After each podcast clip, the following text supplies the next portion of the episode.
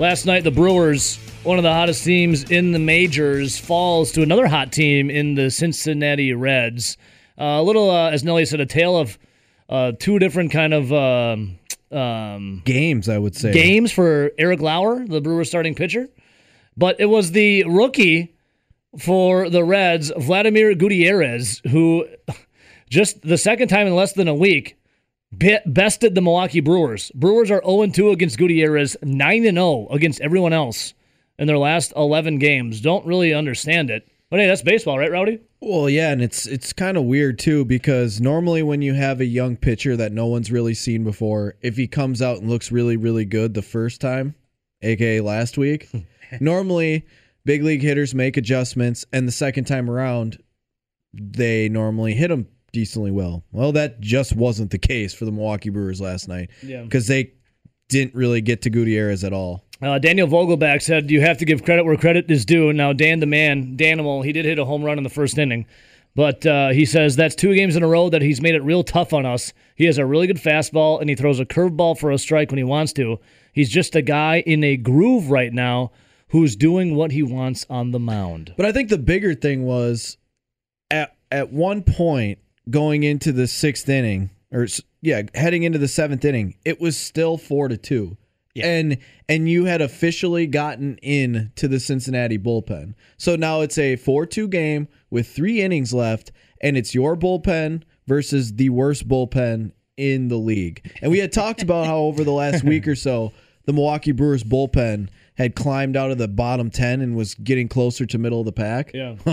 they did nothing to help that cause yesterday because again, they got their bullpen gave up 6 runs to Cincinnati's 2. And when you look at uh, some of the relievers for the Reds that came in and the Brewers were unable to score against, ERAs that were nearly 6, ERAs that were nearly 9. Yeah.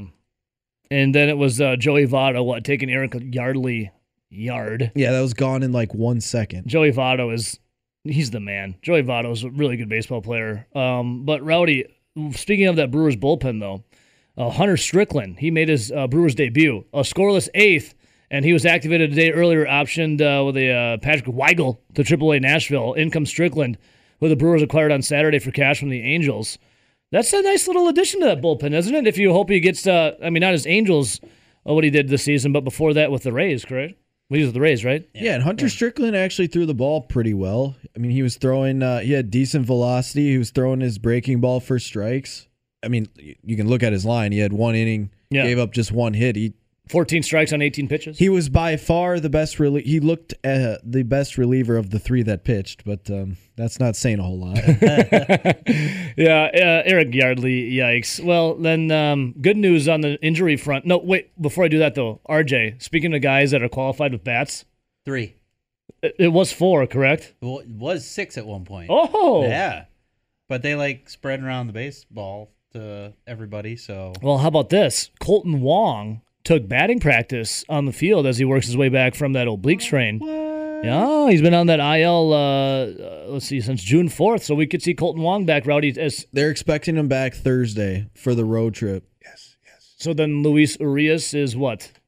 Full time third baseman coming up? You'd have to imagine because I think, especially with Shaw separating his shoulder, Urias was third base last night. trotting Reyes and Peterson out there. Yeah. I think I would rather play Urias over either a Peterson, a Reyes, or even a Robertson. Yeah. Mm, yeah. Yeah. I, I don't even really think that's a discussion. No. No. No, No. don't think it yeah. is. Mm, yeah. All right. So uh, tonight, then, who is uh, is it? Uh, Anderson up for the Brewers? Uh, seven ten tonight. left-hander Brett Anderson. All right. So He doesn't Anderson's have up to there. bunt. Yeah. What'd you say? I said, let's hope he doesn't have to bunt. Well, hey, the Brewers have changed things now. They're starting to bunt more. Hey, he is he is by far We, we talked about his last bunt attempt. Yeah. Brett Anderson is by far the worst hitting pitcher on the Milwaukee Brewers. Yes. Yeah. Uh, yeah. Actually, the Brewers swing the bats pretty well with uh, their starting pitchers. They sure do. Hell, look at uh, Corbin Burnes on Saturday. He got he couldn't do it on the mound that well, well is rare rare for him, but hey, he got it done with the bat a little Look bit. at Eric Lauer last Eric- night. yeah, Eric Lauer had a did. sac fly. Look at uh, we uh, never forget Brandon Woodruff. I know it was a few years ago, but taking Clayton Kershaw yard Well, NLCS. name the starting pitchers that have home runs in their career for the Milwaukee Brewers. Brandon Woodruff, um, Corbin Burnes, Are we talking about like, Lauer? like on the rotation right now? Yeah. Does Anderson? No. It's no. you. ha- It's Woodruff, You named Burnes, Lauer, Lauer. and Houser. Oh yeah, Houser. Oh, yeah, duh. I forgot f- about Houser. Sorry, sorry, Adrian. Forgot about you. Four out of their right now with the six man rotation that they're going with. That's four out of the six. Remember at one point in the season, all those pitchers had more home runs than like Christian Yelich and uh, Keston Hiura combined, or something like that. They that. had more RBIs than than ERA. Uh, Brewers still in first place. Um, this is the month that they could really make some distance or separate themselves from the rest of the pack, but the freaking Chicago Cubs keep winning. they lost yesterday. Um, Yeah, that's the only time. That's the only time the Cubs have lost in the last couple of weeks is when the Still Brewers tied lose. and own the tiebreaker. If the season ended today, uh, yeah, the Mets do beat the Cubs last night five to two, but when the Brewers win, the Cubs win. When the when the freaking Brewers lose, the Cubs lose. Come hey, on, they'll bruh. see the they'll see the Chicago Cubs though end of the month, right? end of the month in Miller Park or American Family Field. Only team that uh, has got above 500 record, right? That'll play against the Brewers this month. Yep. Come on, bro. Oh, except for the Cincinnati Reds now, since they've Oh, uh, yeah, that's true. they've now uh, crossed that 500 line. Reds are hot. Reds are hot. Brewers and Reds both eight and two their last ten. As yeah, Reds are 33 and 31. Brewers sitting at uh, 38 and 20. But it's all about winning series, and now you have another left-handed pitcher because the weirdest part is the Cincinnati Reds. They're a good hitting team, obviously terrible pitching team, obviously the worst bullpen in baseball, but they struggle against left-handed pitching, except for if it's a left-handed pitcher that wears a Milwaukee Brewers uniform. yeah. because every single time in the last month that they've played the Milwaukee Brewers, where the Milwaukee Brewers have had a left-handed pitcher on the mound, the Cincinnati Reds have won the game, and they've scored a decent amount of runs in that game, which is completely against all of their averages for the season.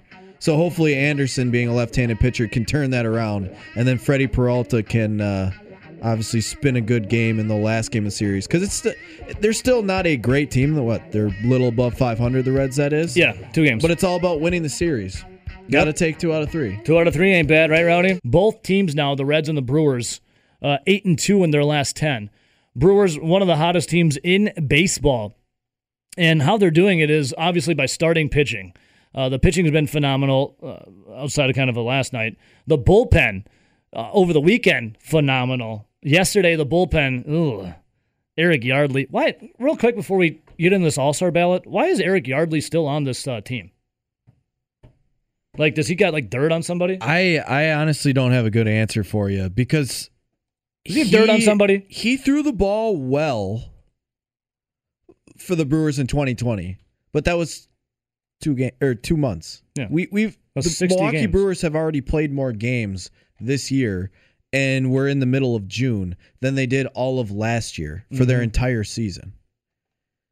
He threw the ball well for those two months, but he came to spring training and got absolutely annihilated. and then he came into the regular season in the bullpen, got hit hard, went on the IL, and since he's come back, continues to get hit hard. Yeah. I don't have a good answer for you because the thing with the Milwaukee Brewers and their bullpen, it's not that they have an arm issue. They have a ton of different arms. It's that they have a quality issue because you have Josh Hader, you have Devin Williams, and you have Brad Boxberger who you feel confident in. Excuse me. Then outside of that, it gets a little shaky. It's a little iffy. Now Trevor Trevor Richards since coming over in that trade with the Rays has thrown the ball pretty well. Mm-hmm. You have some guys that have thrown the ball decently well here and there, but you have a lot of guys that have been pretty underwhelming. So Hunter Strickland was acquired for cash over the weekend from the Angels. He appears last night, one inning of work. He threw 18 pitches, 14 strikes. Um, he was he was good. He was money, like it was a scoreless inning for him. Is Hunter Strickland? I mean, what's how much are we expecting Hunter Strickland to affect the bullpen? Hunter Strickland Better than Yardley. Hunter Strickland is kind of like what Brad Boxberger was coming into this year. Guys that have that are a little older, you know, they're in their 30s. yeah. and it's where they start to slow down a little bit where they might have to reinvent themselves from what they used to be when they were younger Mhm. when they might have had a little bit more velocity but uh, you look at strickland and boxberger both have had a lot of success in the past i mean boxberger was a, an all-star as a closer for the miami marlins Yep. he's kind of refound it this year where it had been a couple years to where he was really pitching at that same level. Same thing with Strickland. He hasn't looked like the Hunter Strickland everyone thinks of with the San Francisco Giants Well, since was like 2018. So it's been a minute. Yeah, it's been a bit. But if at the very least it creates depth, which adds arms, Which is a good which thing. if you're going to your bullpen a decent amount in certain starts, that's going to help. And it's a it's a low risk Low risk, high a- reward, right? For a high reward if he finds himself again. Because Brad Boxberger, all of a sudden, he looks like he's found it again. yeah, yeah, totally. And But- he was a cheap option. He was a minor league deal, if I remember correctly. And David Stearns, I mean, David Stearns, that's kind of where his bread, not kind of, it is where his bread is buttered, right? He's finding these guys that, um, I won't say people are giving up on them, but finding these guys that are lower level deals and that maybe, you know, he sees something in them, right? And all of a sudden, if he gives them a chance, they come and they flourish. And you're not going to hit on all of them. That's not going to happen. But David Stearns, the adage is, in Stearns we trust. We're still under that belief. Yeah, and basically since uh, David Stearns has been there, the Milwaukee Brewers have been able to put together pretty decent bullpens for pretty much every single season. I would say this is probably the worst season that they've had for bullpens. Yes. And the other part about that is like what you kind of said. He's been able to find some of these veterans that some teams might not necessarily want because they've had their better seasons in the past. And all of a sudden, they turn back the clocks from a, a season they had four years ago and they look like that pitcher again. Look at uh, David Phelps last year. Remember, they ended up dealing him at the trade deadline? Yeah. But uh, that was a guy that had had good seasons in the past, hadn't had a good season in a couple years, and turned it around with the Milwaukee Brewers. The Brewers have done that with a lot of different pitchers, especially when it's uh, been bullpen help. And- And, I, I think at this point, you've seen how they've acquired pitching in these trades, whether it be Trevor uh, Richards, whether it be uh, Patrick Weigel or Chad Sobotka, which no one has seen yet because he's been he hasn't thrown in the big leagues yet. Yeah. But they've acquired some of these guys, whether it be the Hunter Stricklands, and I think at, at the end of the year you'll have seen all of them. and what they're going to be doing is basically rotating these guys and seeing kind of who sticks and who doesn't. Yeah. Because if you continue to have Eric Yardleys in these bullpens, I mean, the, yard is in his name. Batters go yard. Yard is in Eric Yardley's name. It's just it's not a recipe. like there has to be a better option out there. There, ha- you'd think, right? Uh, 608 321 1670. Twitter is at Zone Madison. Brewers had a Facebook post yesterday, uh, essentially, I wouldn't say begging, but yeah, begging for people to vote uh, for All Stars. All right, so, Rowdy, the Milwaukee Brewers have this Facebook post uh, yesterday, 19 hours ago today. It goes, Brewers fans, we're not mad, just disappointed. None of our players are in the top five for All Star voting. We know you have it in you. Get voting. Now, Rowdy, real quick, just to clear the air. People are like, what do you mean they don't have any All Stars? Haven't you seen what Corbin Burnes has uh, been doing? Haven't you seen what Brandon Woodruff has been doing? Haven't you seen what Freddie Peralta has been doing? Didn't Josh Hader just get his 17th save the other night? Rowdy, we can't vote for pitchers, though, correct? Nope. That's Those picked are by the selected manager. by the manager. So if you're wondering why they're begging for all star votes, that's because you can't vote for pitchers. And every team's got to have at least one All Star. Exactly. So my question who the hell's an all star in the Milwaukee Brewers? And my simple, Willy Adames? my simple answer outside of the pitchers, which you can't vote for, is probably none. Willy Adames? Well, I mean, who would be the closest? I mean, you're suggesting Willy Adames right now, who was batting 197 before he came over here, and he's been here for three and a half weeks. He's been a beast for the Brewers, though, hasn't he not? Like, he's been the guy making the stir in the Brewers stick. The stick stirring the Brewers, I mean, the drink. I mean, that's just sad that you're trying to to base an All Star on a guy that's played well for three and a half weeks in a in a. It's almost been three months. All right. Um. So, but when you look at the Milwaukee Brewers, like, who am I supposed to vote for? I told you I got that that uh, notification, kind of saying the same thing, but I believe it was like about a week ago, Yeah.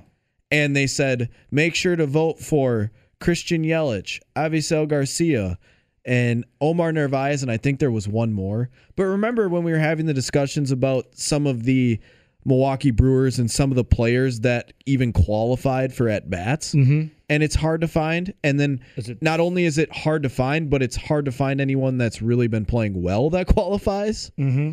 Like it was uh, Bradley Jr. who was below 160. It was Travis Shaw at the time who was below 200. Jackie Bradley Jr. right now is betting 156. Yeah, and Shaw was in the 190s. Yeah, I think 190s, and now he's on the 60 day. And then it was Avisail Garcia, He's betting 237. and then Luis Urias, who is below 230. He's betting 227.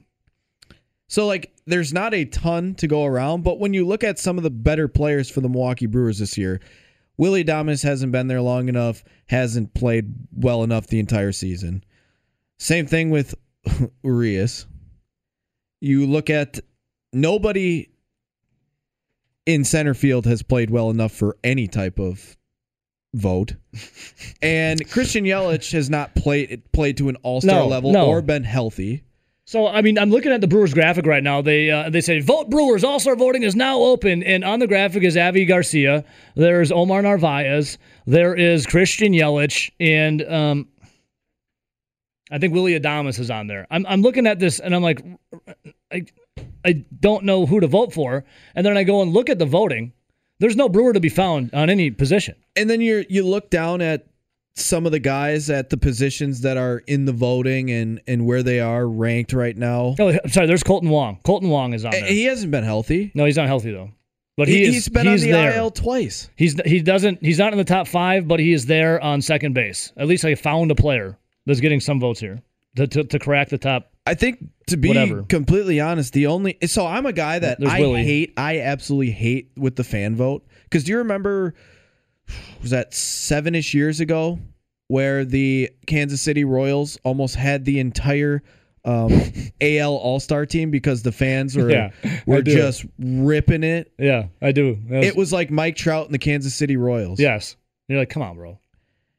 I think it's ridiculous when when uh, fans vote like that because it's just simply not true. And now I, I know it's not 100% of the vote isn't by the fans.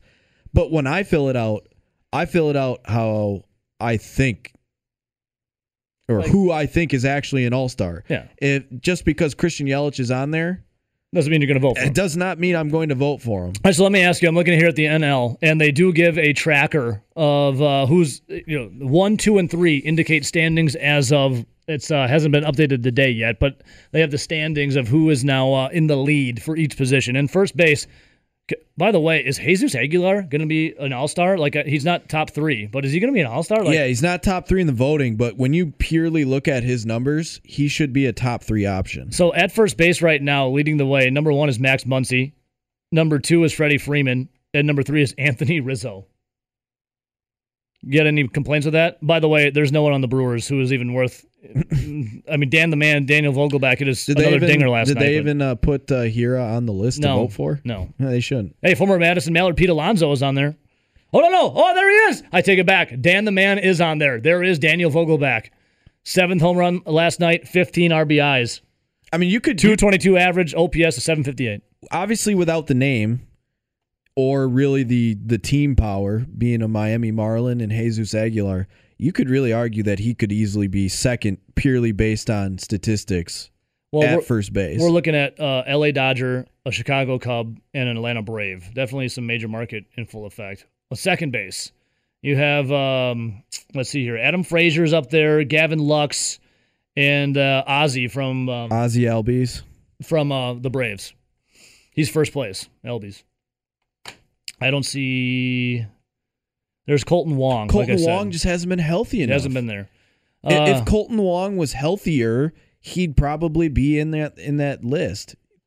And here you go. Up next for third base, Kris Bryant leads the way at number one. Nolan Arenado is number two. And number three is Justin Turner. Travis Shaw is on the list, but he's you don't need to say where he's at. he's He probably doesn't even pull in the top eight. yeah. And then up at shortstop, uh, Willy Adames is on the list. I would vote for I would vote for Willy Adames. Willy Adames has been crushing for the Milwaukee Brewers. But number one, no doubt about it, Fernando Tatis Jr. Then Javier Baez, and then number three is Corey Seager.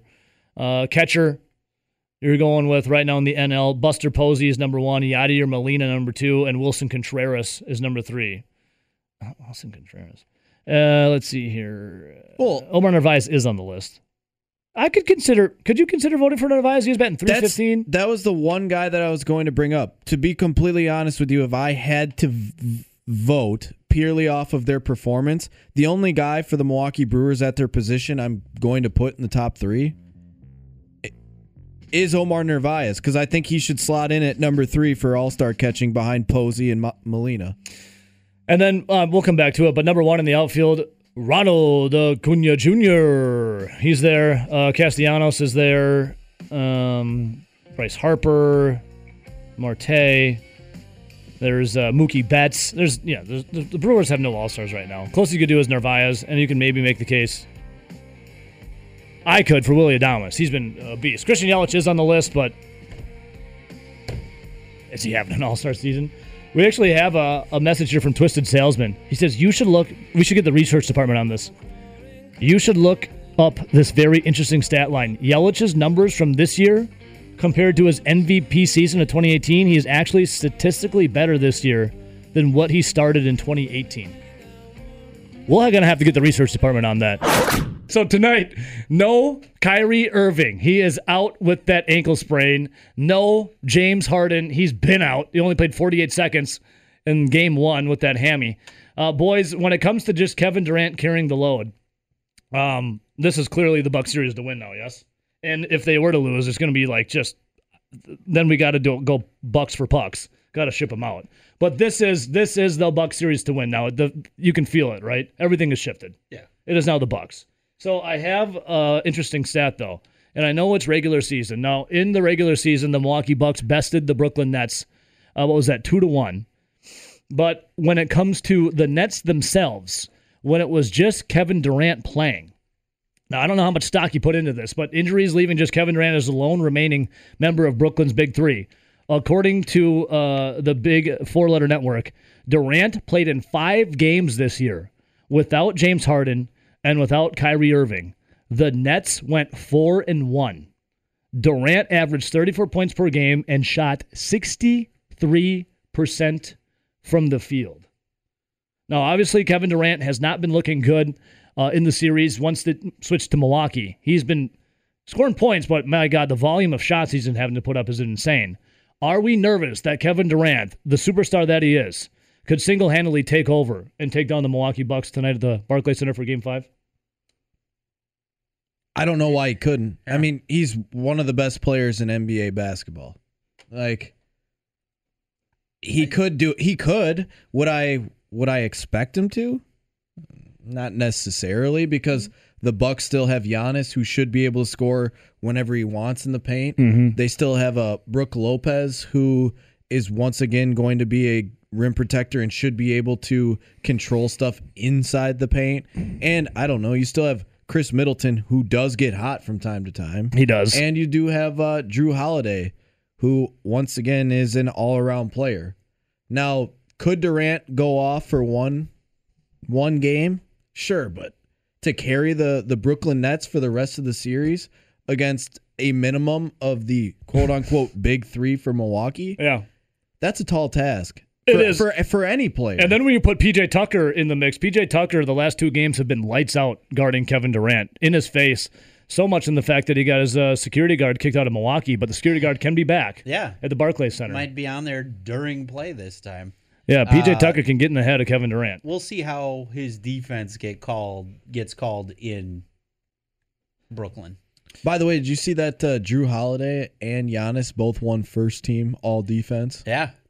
First team defense. Yeah, I, saw- I saw Holiday did. Damn, Yeah. Giannis on there too. Yep. All right. Well, if you have two first team all defense, then you should be shutting down. I mean, it's Kevin Durant. a lot of people. Yeah, a, a lot of people, especially Well, Kevin Durant. Well, when the first team all defender and Giannis tried to gu- uh, guard Kevin Durant, that didn't go go. so that hot. didn't go so well for one of the first teamers. But uh, had to put PJ when you put PJ Tucker on there, the the lesser athletic, shorter, older guy, eh, somehow the little physicality started. Uh, He's just tenacious. yeah. Well, I think I think KD knows that if if push came to shove, Kevin uh, if push came to shove, PJ Tucker is going to be the guy punching in the head, and Yeah. Kevin Durant's going to be the guy laying in the parking lot. parking spot. Uh, speaking of uh, Rowdy brought up Khris Middleton, I want to bring up comments here from Khris Middleton. He talks about wanting to see Harden and Irving on the court. He's wants the team at full strength. Uh, he's. Here, I'll just let him talk. Here's Middleton. It's tough. We we don't know um, what to expect with Kyrie. I mean, I, I definitely hope he's okay. Uh, same thing with James Harden. Those are two of the best basketball players in the world. Um, know, they create so much havoc, so much attention, uh, and they help their team um, in so many different ways. So whether they're out there or not, we just got to compete. Yeah, more from Khris Middleton saying they're not going to worry who's on the court. They just got to focus on their game. We can't really worry about who's playing and who's not. But if those guys are out there, you know, we still got to lock into them. Still try to make it as tough as we can for uh, KD and everybody else, and you know, try to uh, limit James and uh, Kyrie to you know what they do best. Uh, let's see. Middleton also talks about now. He's talking about the officiating, right? Uh, the officiating has been there's been a lot of calls in favor of Kevin Durant, right? You get the superstar calls, obviously. Uh, Middleton talks about uh, adjusting to the officiating. I would say, you know, from um, the offensive standpoint, um, we just have to play through whatever the whistle is. Um, if we feel like we're getting fouled and we're not getting the calls, um, then we just got to play through it. Um, be strong with the ball, play a little bit tougher. But on the defensive side, you do have to adjust um, to the whistle. If they call in, you know, a certain type of bump or you know a certain type of arm bar, you just can't do it. Like uh, on the broadcast, Jeff Van Gundy losing his mind that Giannis was standing there at the ram while Kyrie Irving landed on him. We But all Palana Pat gets elbowed in the face, bleeding, nothing. we all know since like the 80s in NBA basketball that stars get calls. Yeah. Like that like that's just a thing. Yeah, just what it is.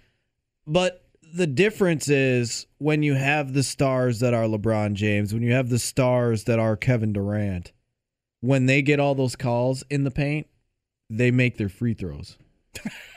what, Giannis, do. we see we complain that Giannis might not get every single call that those type of players get. Yep. But when you really take a step back and and kind of look at the whole picture, does it really help the Bucks if they got every single call for Giannis because he doesn't cash him in at the line? I guess maybe get the other guys in foul trouble. Then But just- it, it's six fouls Yeah, in the yeah, NBA. yeah. If you fall out of the NBA, you don't deserve to wear the jersey.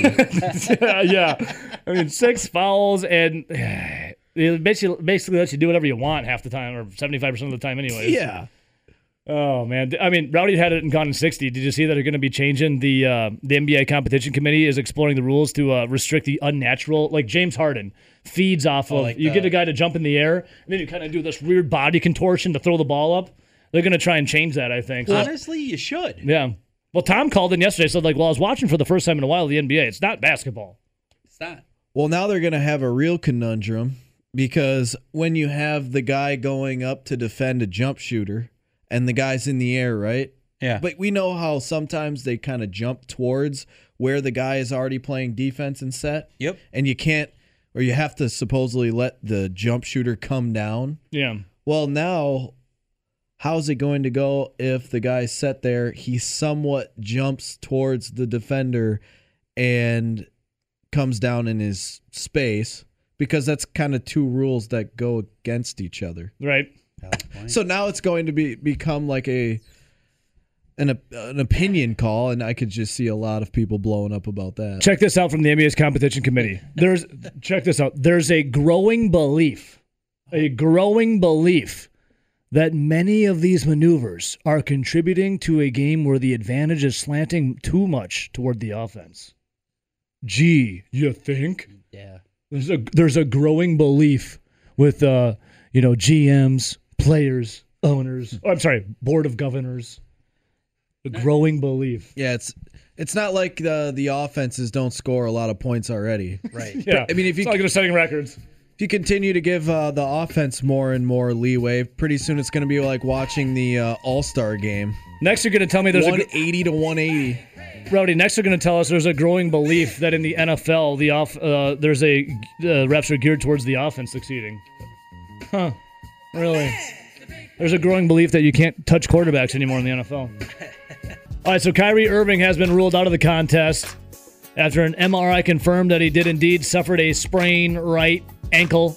James Harden still out, a strained hamstring. He had that in the first, what, 48 seconds of game one. So Coach Steve Nash uh, was proclaiming that he has, quote, no idea whether Irving will be available to play later in the Eastern Conference semis. Series tied, obviously, at two apiece. Bucks have won back-to-back games now. Brooklyn won the first two. Bucks won the second two. So, Rowdy, speaking of this, uh, Steve Nash was saying, and I quote, I have to wait and see how it progresses. And then the experts would have to wait and see how it progresses and give you a clearer picture on what the window would be for his return. Uh, I'm kind of surprised that James Harden hasn't been back yet. That hamstring injury must be pretty tweaked, uh, pretty good, because it's literally just left to Kevin Durant now. Uh, Does that surprise you that Harden's not back? I guess that No. he's day to day, but that, those hamstrings linger. Yeah, it, it just depends on what kind of a grade strain it was. Like if it was a bad one, I mean that could hamper Harden for the rest of the playoffs. Yeah. Now if it was like a slight one where it's like, all right, give me a day or two, he'd already have been back. Yes. So you'd you'd have to imagine that it's a worse strain. And then with the Kyrie Irving ankle one, obviously it's it's only been a few days since he he sprained it, but obviously announced not going to play tonight. But uh, if that's a high ankle sprain, Yeah, those are those- those, are worse than breaks. Those last a long time. now, if it's just a little minor ankle sprain, I bet he's back for game. What would it be? Six. yeah.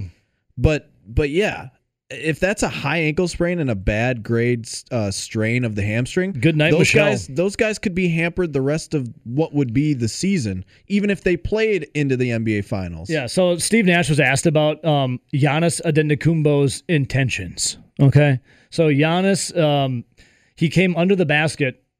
Jrue Holiday, um, Jrue Holiday was kind of guarding Kyrie. Kyrie went for a layup over Holiday. Uh, it was ball was bouncing around on the rim. Giannis came in and crashed the paint and uh, to grab the rebound. That's what you do in a basketball game, right? You grab a rebound, especially if you're a tall guy like Giannis. So Giannis literally was looking up at the basket, waiting, you know, to see where the ball was bouncing. Kyrie jumped up in the air and then came back down and landed on Giannis's foot. Giannis wasn't even looking at Kyrie's direction. Literally, Giannis was there to do what basketball players do when there's a missed shot: grab a rebound. Steve Nash said he didn't want to predict Giannis's intentions on the play, but he said it, it quote appeared to be awkward. Rowdy, um, I'll have the full quote right here. What? the- Real quick before I read the full quote from Steve Nash, when Kevin Durant goes up for a three, I know it was a lot in game two and some in game three, more in game two. No, game three, excuse me. Like when uh, it was close and heated, like K- KD would go up for a three pointer, and then you know PJ Tucker or Khris Middleton, whoever was there, you know if there's a switch defense, whoever was there to help, they'd go up and they'd try to contest the three pointer, right? Rowdy, wouldn't if Kevin Durant, one of the greatest shooters in the history of the NBA, if he was shooting the ball, wouldn't you put a hand in his face, try to I don't know guard him? Well, of course. So Khris Middleton, I think it was Khris Middleton, the play I'm thinking of in game three, or game yeah game three, came up, and KD then came down, and he like barely touched the foot of Khris Middleton and fell back, and I don't think there was a call on it. And Jeff Van Gundy was like up in arms about how this should be a flagrant run and, and yada yada yada, and how dare they get under the landing you know spot of a shooter, and then um, he just couldn't help himself saying that how terrible it was that uh, Khris Middleton's feet were there. I don't, you remember something like that? And then a little later, Khris Middleton uh, was going for a three, and then someone kind of did the same thing, guarding him. And then Van Gundy went on to say that Khris Middleton jumped in, was jumping towards the defender, and that it shouldn't be a foul. Well, now we're going on the Giannis Antetokounmpo of how it was awkward. It appeared to be awkward. And then Jeff Van Gundy on the broadcast was saying how Giannis should retroactively be given a flagrant one call for putting his feet under where Kyrie was and uh, doing it, and uh, you know having hurting him essentially. Yeah, but This is the this is the biggest nonsense ever. there's a lot of reasons why the people don't like the NBA. Mm-hmm. But here's one of them because they're a bunch of prima donna sissies. Can't really argue that. Like, you watched the video. Giannis didn't put his foot out and like measure up, putting his foot under Kyrie Irving as he comes. He did have his back to him. Yeah. Kyrie mm-hmm. Irving's the one that came crashing in. It's like this is why this is exactly why some people hate the NBA. You're a prima donna sissy and nothing's ever your fault. Maybe you shouldn't have crashed in like that. It's it's it's just Jeff Van Gundy will go on and just tirade about how Giannis should have a, a flagrant one, but then and I brought this up before. Pla- Pat Connaughton, Planet Pat, will get viciously elbowed in the face bleeding everywhere, laying on the baseline, and Jeff Van Gundy's like, "Oh yeah, it's totally fine. Yeah, don't follow there. Yeah, that's, that's fine." Okay, well here's Steve Nash's quote. Now Steve Nash is not on the Jeff Van Gundy train. He's more on the. Here, I'll just read it. Quote: I know he ended up getting under Kyrie while he was in the air. I think it would be a big stretch for me to sit here and say he meant to do that in any way.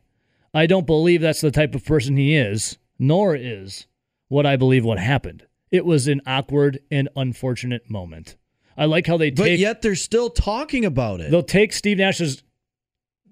I love how ESPN pushes their narrative because this is from an ESPN article. They'll say Steve Nash said that while he didn't want to predict Antetokounmpo's attention, it did appear to be quote awkward. And then you go find the actual quote where Steve Nash says, I don't think in any way Giannis was trying to do that. That's not the type of person he is, nor is it what I believe. But it was awkward and unfortunate. Yeah, it was awkward for Kyrie to land like that, and unfortunate to see him roll his ankle. I love how they just try to push the narrative that now it's like dirty for the Milwaukee Bucks. Irving then remained on the ground for several minutes as Nash and the team's athletic trainers attended to him. Oh my God. Well, here's the thing injuries happen in professional sports, injuries happen in all kinds of sports. Rowdy, uh, that's the one thing that is a constant in sports, right? Injuries. You, injuries will always happen. So here's the thing Nets have battled injuries all season. Durant has played in five games this season without Harden and Irving. In those games, though, when it was just KD, KD averaged nearly 34 points per game, and he shot an efficient 63% from the floor. I don't think Kevin Durant. Now, I think I think KD alone can maybe keep the Nets in it, but I don't think KD alone can go out there and best the Milwaukee Bucks now. If there's going to be no Kyrie and no James Harden for the rest of the series, it's now for me Bucks and six. Do you think? I don't think. I don't think KD can take over this series in the playoffs when it matters most because PJ Tucker's in his head. He's not shooting the ball very well the past two games, and he literally has no one else to rely on because everyone else on his team can't hit shots either. My expectations coming in with a with a healthy, both teams being healthy was uh, Brooklyn in seven. Yep. Reevaluated it. Thought after those first two games, it was Brooklyn in probably five. yep. And then reevaluating it now with the injuries, I think Kevin Durant for one game can win the game by himself, can beat the Milwaukee Bucks, and uh, with how the Bucks play. So I would So go one, you with, can give him. What you would give KD one game. Yeah. Take over. No, it's not like we haven't seen a superstar take over a game and beat, you know, say three. Like, look at what LeBron James did in the NBA Finals against the Golden State Warriors. It was like him and Matthew Dellavedova and a bunch of other little clowns versus the J.R. Golden Smith State who didn't know where he was Warriors. going. That was a different series. And he won. But is KD as good as LeBron, especially that LeBron that year? Yeah. Uh, probably not quite to that level, but uh, I think I, he's good enough for one game. I don't think he can do it for a full series. My new evaluation would be Bucks and seven. Bucks in seven. Rowdy's newest evaluation. I'm going Bucks in six. I can feel it down in my plums. It's crazy how much this has shifted. Last week, last week on this day, last week, last Tuesday, we were calling for the heads of literally everyone as the Bucks got blown out by 39 points. My my my, to quote Michael Scott, how the turn tables turn. As now it's looking like Rowdy's newest evaluation, Bucks in seven. I'm I'm I'm back on Bucks in six, baby. Let's go. Uh, let's see here. Dominic messaged me at Ebo says my Twitter account. What's up, Dom? What teams did KD beat in those four games and the one loss? KD is a big ass baby. Uh, I'll have to get that. They just have him shooting uh, 63% from the floor, averaging 34 points per game. And then also, let's see here. Brooklyn won those games by an average of 9.4 points. Again, though, that was the regular season. And Rowdy, what do we know about the NBA in the regular season? Some teams care, other teams don't. Khris Middleton even once said uh, before the Lakers uh, Lakers game early in the regular season, "We don't care what we do in the regular season. It's all about the postseason for us." There you go. Game five tonight, Barclays Center, battle in Brooklyn. Seven thirty tip. We had the story months ago before the season had started. They were going to start cracking down on uh, illegal substances, hence you know the sticky stuff, the pine tar. They don't want sticky balls in Major League Baseball. Trevor Bauer was the first guy to really get uh, jammed up by the new position, the MLB NARC, who literally their job is to look at what the pitcher's doing, check their balls, their baseballs. If there's anything that they seem or deem to be kind of weird and inaccurate and uh, seem a little shady, a little fishy, they'll take said balls, they'll send them to a lab, and then they'll look at spin rate, K rate, all kinds of advanced analytics. They'll test the balls, and then they'll come back to be like, hey, we noticed that there's uh, an illegal substance on here. Naughty, naughty, shame, shame. So, Rowdy, it is now out. The Major League Baseball crackdown on illegal substances will include, ready for this? A 10 game suspension for violators starting June 22nd. Every substance will be punished the same, whether it's spider tack or pine tar. Per the report, a 10 game suspension if you are caught with a, li- a wee little bit of pine tar or anything of that matter uh, on your baseballs. What do you think of that, dude? 10 games? 10 games? Yeah, so basically two starts. Yeah. What do you think? See, there's.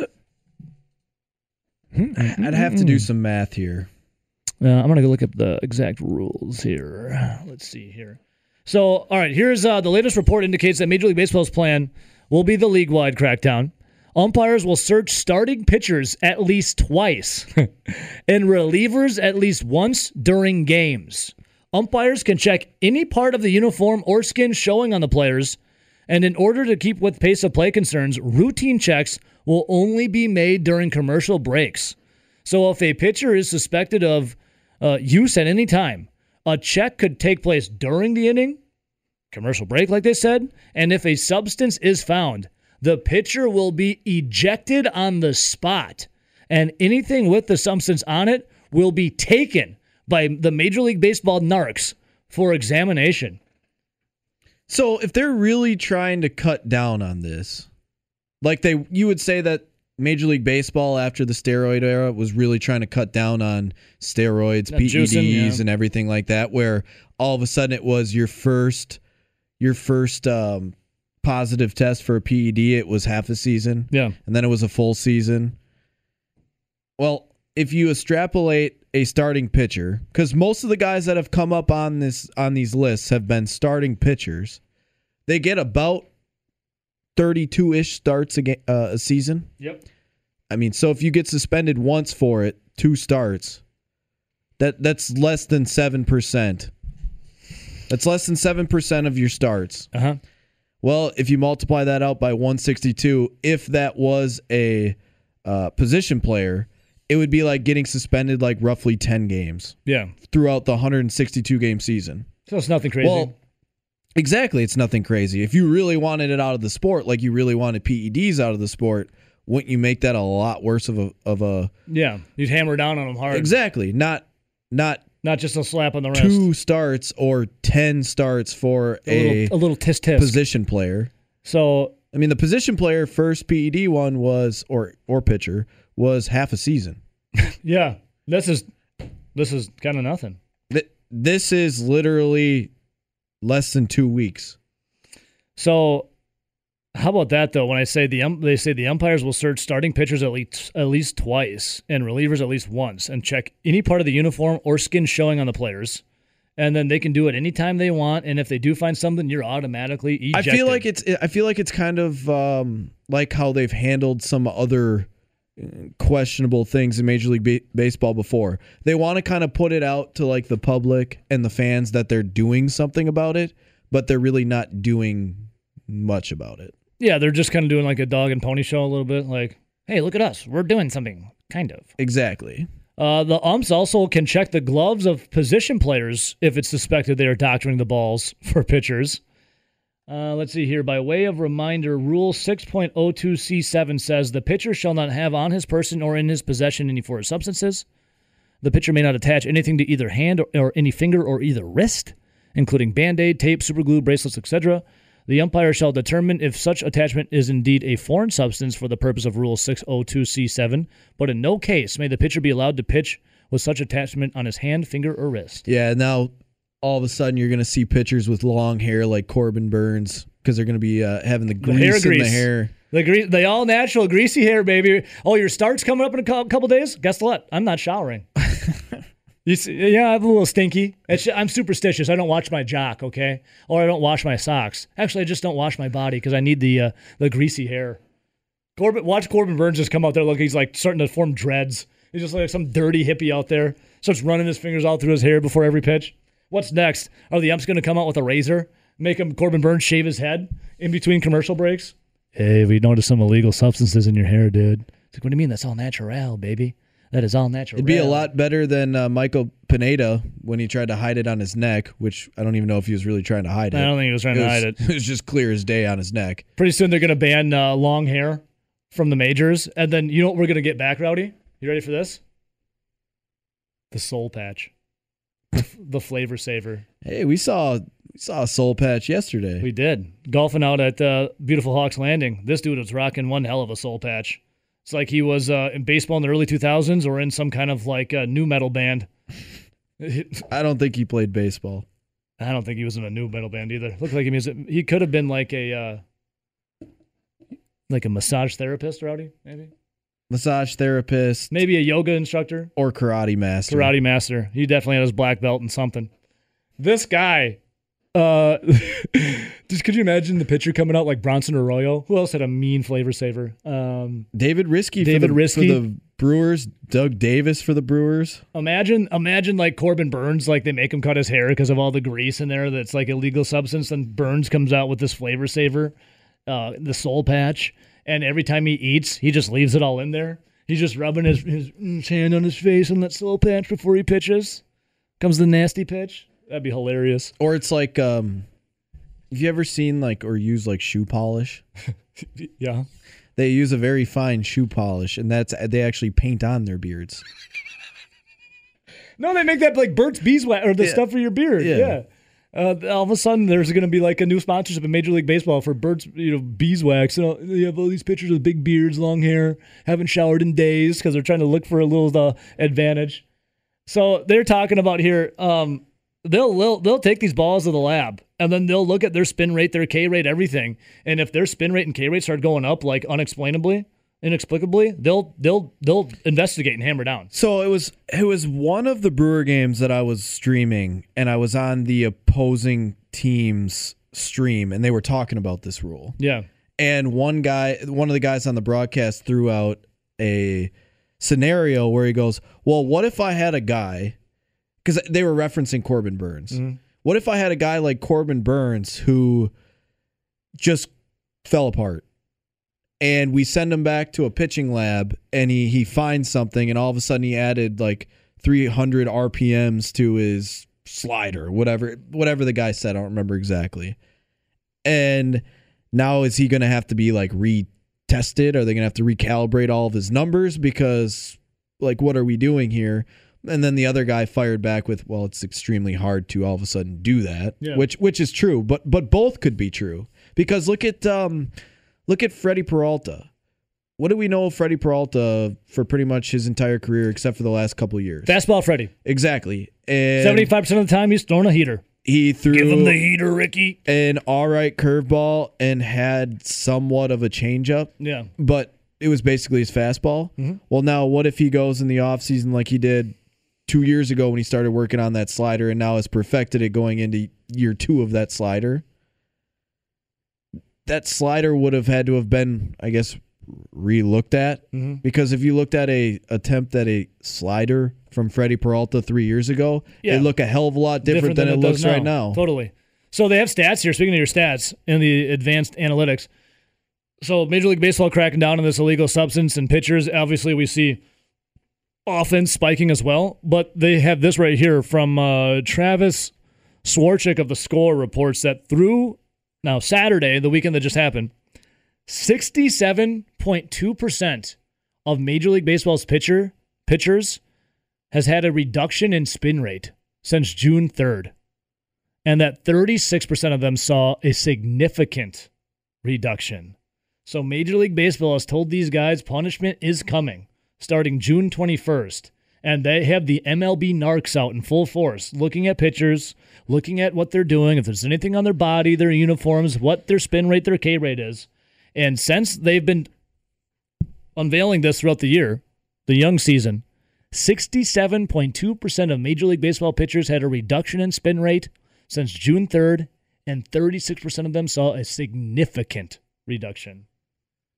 It is and you pretty, see and you see offense going up. it is pretty wild. Now I wonder if, the Brewers. if that also would wonder how that would coincide with the weather getting warmer. True. Just because you do know that uh, runs start to happen more once you get into the the real days of summer where it's becoming more hot, it's becoming more humid, and the ball likes to fly a little more. And I, I'd wonder what that does to spin rate, though. I'm not exactly sure. Yeah, so they also say Major League Baseball suspended four minor league pitchers after they were caught using illegal foreign substances to doctor their baseballs. And then also offense is on the rise. The league batting average this season has hovered around 2.36, but in the past week, since they've been cracking down more and more on this and that punishment's coming June 21st, so the league average, batting average hovered around 236. In the past week, two teams are hitting over 300, four teams are hitting over 290, nine are over 270, and 14 are over 250. Well, do Wow. You, do you remember? That's kinda crazy. Do you And- remember before all the Astro cheating stuff came out? But do you, it was like that. It was that year. I think it was the same year where Justin Verlander was um, calling out Rawlings Mhm. and Major League Baseball for changing the baseball. Yep. And I think it was the same year where all of a sudden you had opposing teams saying something was up with the Astros that year and their pitching staff.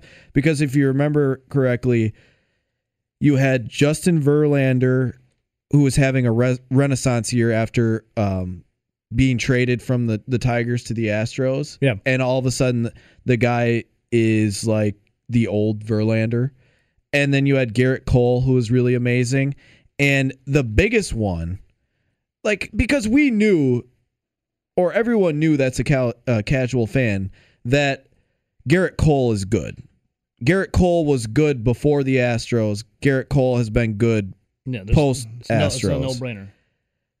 S- same thing with uh, Justin Verlander. He was good before the Astros, but the big one for me that was like, hmm, with like his numbers, it was Lance McCullers, and that was the guy that all of a sudden going into that uh, season, his spin rate was off the charts, and they were talking about how some of his pitches, the spin rate has just continued to get better and better. That was back during that season. Well, then it turned out, well, the Astros on offense were doing a lot of cheating.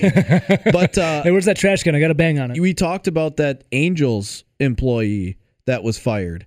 And Long on- time Angels employee. and on his list of guys were Gerrit Cole, who was obviously on that team, was Justin Verlander, who was obviously on that team, and it was a lot of other vets that um, you would say were good in the past, but had a little bit of dip as they got older, and then all of a sudden found it again. Yep. It was kind of a pattern.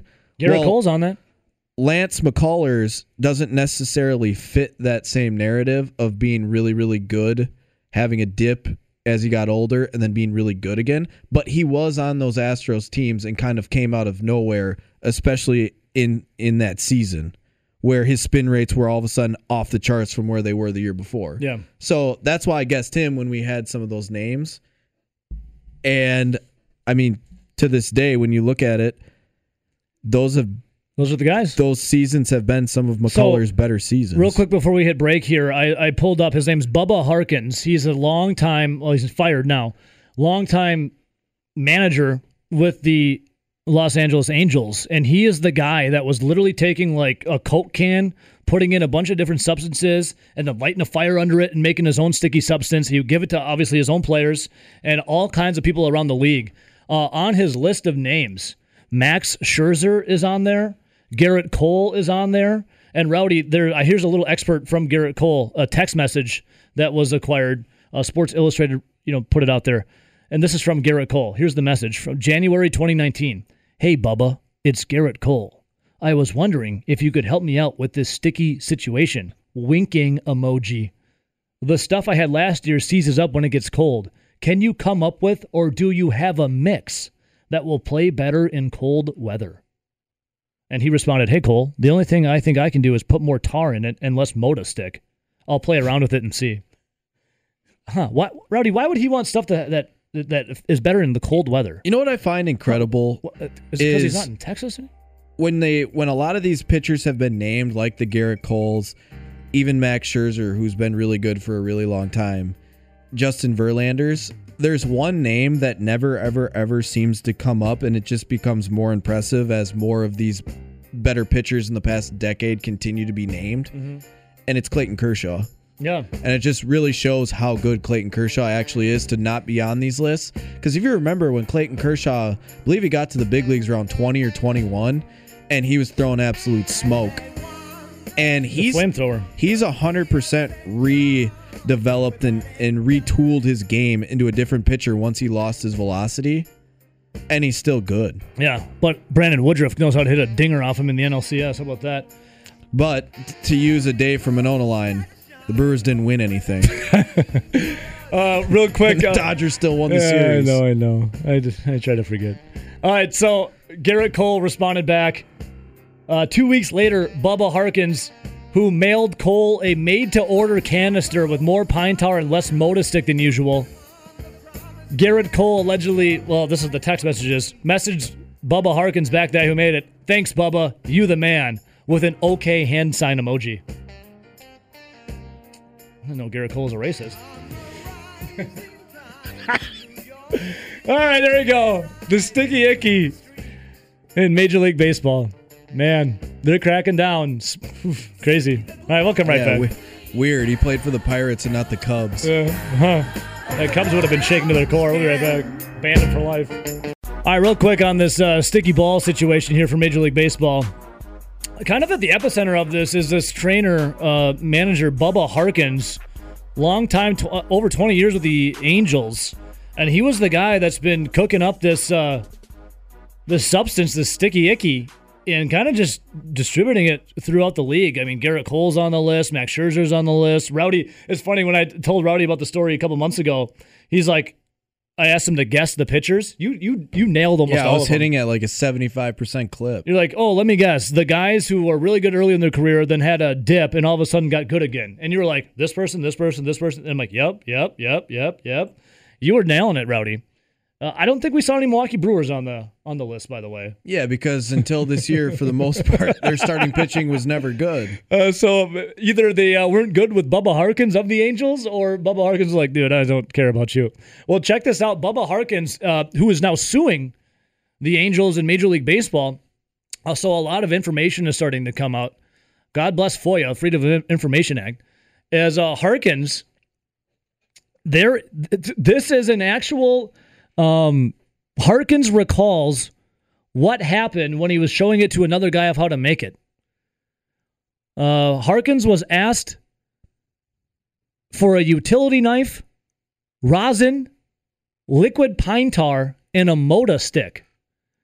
He then showed another individual how to saw off the can's lid with the utility knife, then combine the ingredients, the rosin, liquid pine tar, and the Moda stick, and then you had to have a lighter as well. So once you saw it off the top of the can, put the three ingredients in, you, like you're a crackhead, hold a lighter under the bottom to melt the contents before then pouring it into a three ounce tin to reharden.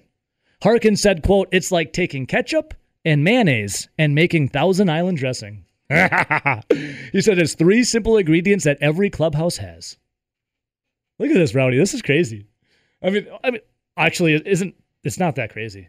It's very believable. In fact, we've known this is going on forever, right? Like this is Well, we talked about in you base- when you just break it down, like it's like Heisenberg and Jesse Pinkman going at it. Yeah, we, we talked about in baseball how like the record books go back to like well, I think the official ones that they keep are 1893 for the most part. Yeah. But we saw that they actually started keeping stats and was it 1872 or 3? Something crazy like that. It was something like roughly 10 years after the Civil War.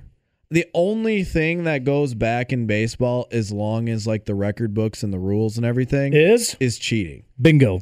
or at least people attempting to cheat. Yeah. it, it's the nature of the sport. It's it's If you ain't cheating, you ain't trying. like people always talk about how well, and th- these are like older people. Well, you know, like back in the day, you had guys like Willie Mays and and Babe Ruth, and and they name like some of the all time greats. Man, Mickey Mantle they- was my favorite. They didn't take steroids and they didn't cheat. Well, actually, You ever heard of greenies? Willie Mays is on record of saying he took amphetamines.